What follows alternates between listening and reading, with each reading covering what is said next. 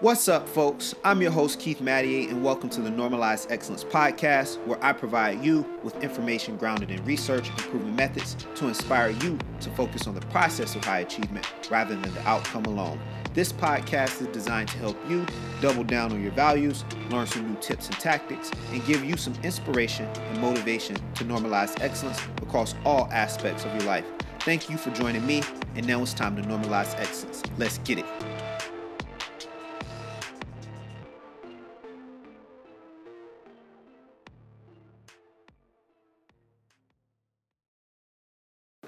What's up, Excellence Tribe? We have a couple more episodes in the first season of the Normalized Excellence podcast, and this season has shaped up pretty well.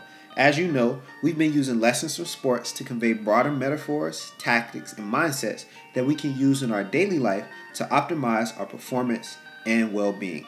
This entire season, we've mapped out our entire week as if it's a sports game that has four quarters, a pregame, and a halftime.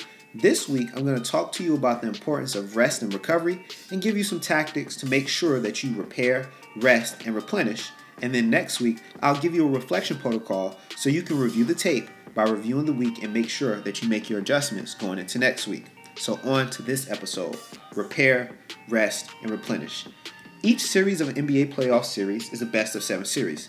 That means that whichever team wins four games first is the team that wins the series and advances to the next round. And since the championship round is the last round, the team that wins four finals games are going to be crowned the champions. Well, in 2018, LeBron James and the Cleveland Cavaliers were down three games to two against the Boston Celtics in the Eastern Conference Finals, and it's not looking too hot for them. They have to win both games six and seven to advance to the finals, and game seven is actually going to be played in the Boston Celtics arena. Teams have won games back to back all the time, and they do have to win those games back to back, so that's not unique. But let me put this into a broader context. LeBron was not just attempting to win another series or to simply make it to the finals. My man's had to win because it was part of his identity, it was part of his legacy. He had gone to seven consecutive finals for crying out loud, and he's chasing legends like MJ and Bill Russell for the amount of rings that he has, or the amount of championships. This is LeBron James that we're talking about, though, easily a top five player of all time. And he did have a fantastic Game 6 performance. He had 46 points, 11 rebounds, and 9 assists, and he went absolutely bonkers. But crazily enough, the challenge was even harder as he prepared for Game 7. Here are a few background stats and things to note that illustrate just how challenging and monumental the task ahead of him was. First, the Celtics were a perfect 10 0 when playing at their arena in the playoffs, and Game 7 was at the Celtics arena. Second, Kevin Love, the Cavs' leading rebounder and the Cavs' second leading scorer, he got injured during Game 6 and he was ruled out for Game 7. Third, LeBron led both teams in minutes per game at about 42 minutes. The next highest player boasted around 36 minutes per game. So, when you crunch the numbers, LeBron James had actually played an entire game more than any of his teammates and his competitors. So you can rest assured that Buddy was OD tired. If the Cavs win, then LeBron would have gone to the finals eight consecutive seasons, which is tied for the third most consecutive appearances in NBA Finals history. So let me say it again a big task was ahead. In the face of trying to accomplish such a monumental feat, a reporter asked LeBron during the post-game conference what he will do over the next 48 hours to make sure that he's prepared to execute at a high level in Game 7. Here's what he says. Um, I'm, as soon as I leave here, I'll start to prepare. I'm gonna get in the car and head back to Akron, and as soon as I get home, I'll start my treatment. Um, and I'll do the same all day. Um, you know, tomorrow, uh, from before we leave to go to Boston, and then once we get into Boston, I'll do that as well.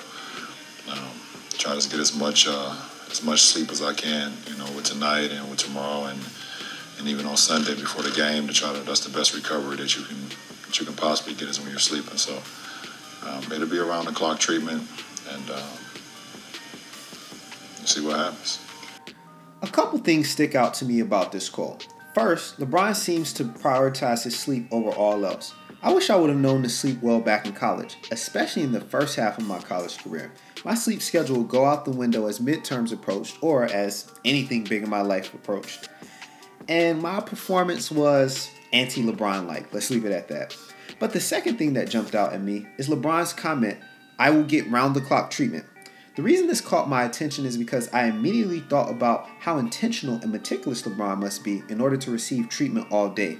In my mind, LeBron's self care and recovery ritual is much deeper than the commercialized self care routines of face masks and foot massages. Don't get me wrong, those definitely have their places, and I indulge in them myself. But it's deeper than that. LeBron is the same guy who spends $1.5 million on his body per year for his physical fitness and does crazy stuff like using hyperbaric oxygen tanks on the regular to drive more oxygen in his cells to eliminate waste and toxins. This man is different. LeBron's rest boded well for him, and he was able to have peak performances when his team needed him the most. In that Game 7 of the Eastern Conference Finals, LeBron played all 48 minutes, scored 35 of his team's 87 points, which is 41% of his team's total points, and he also led both teams in total rebounds and assists. In simple terms, LeBron went berserk.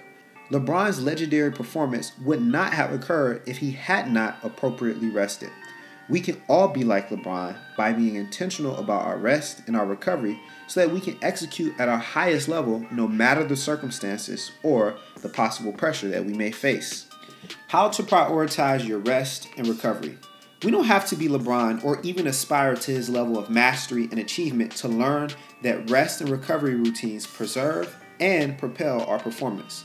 And once we accept that, we can use many tactics to rest and recover to optimize our daily, weekly, monthly, and or yearly performance and well-being. But I want to simplify it based on an interesting article that I read about how long distance runners recover during their training and after their big races. The article said that runners achieve proper rest and recovery by making sure to repair, rest, and replenish their muscles. Repairing, resting, and replenishing your muscles may seem intuitive, important, and easy to adopt for athletes, but, but less so for those of us who are non athletes. But I think the advice is transferable and applicable if we take a moment to be thoughtful. How can we repair, rest, and replenish? Here are a couple of ideas. In terms of repairing, we can repair our mind if you want to get fancy with it by getting in a float tank or a sensory deprivation tank. We can repair our body by getting massages. We can repair our soul by indulging and making sure that we attend to our spiritual practices, whether that be meditation or our worship services. In terms of resting, we can make sure that we're being restful with our mind and our soul by disengaging from social media or work stressors or family stressors. We can rest our body by making sure that we get proper sleep on a daily basis. In terms of replenishing, we can replenish our mind by doing something more low key, whether that be a wind down. Shout out to Insecure coming back on in a, uh, about a month or so, too. Uh, we can replenish our, our body by doing something truly energizing, something that you'll remember a year from now, whether that be a pottery class or a hike and some pictures on that hike. The key is you want to define your repair, your rest, and your replenishment. Excellent tribe. My challenge to you is to take the categories of repairing, resting, and replenishing and make a list of at least three things you can do in each of these categories. And then commit to doing these things as a part of your rest and recovery routine, which is integral to your goal process and your grind. Until next time, kill the day, more life, normalize excellence, go out there and do your thing.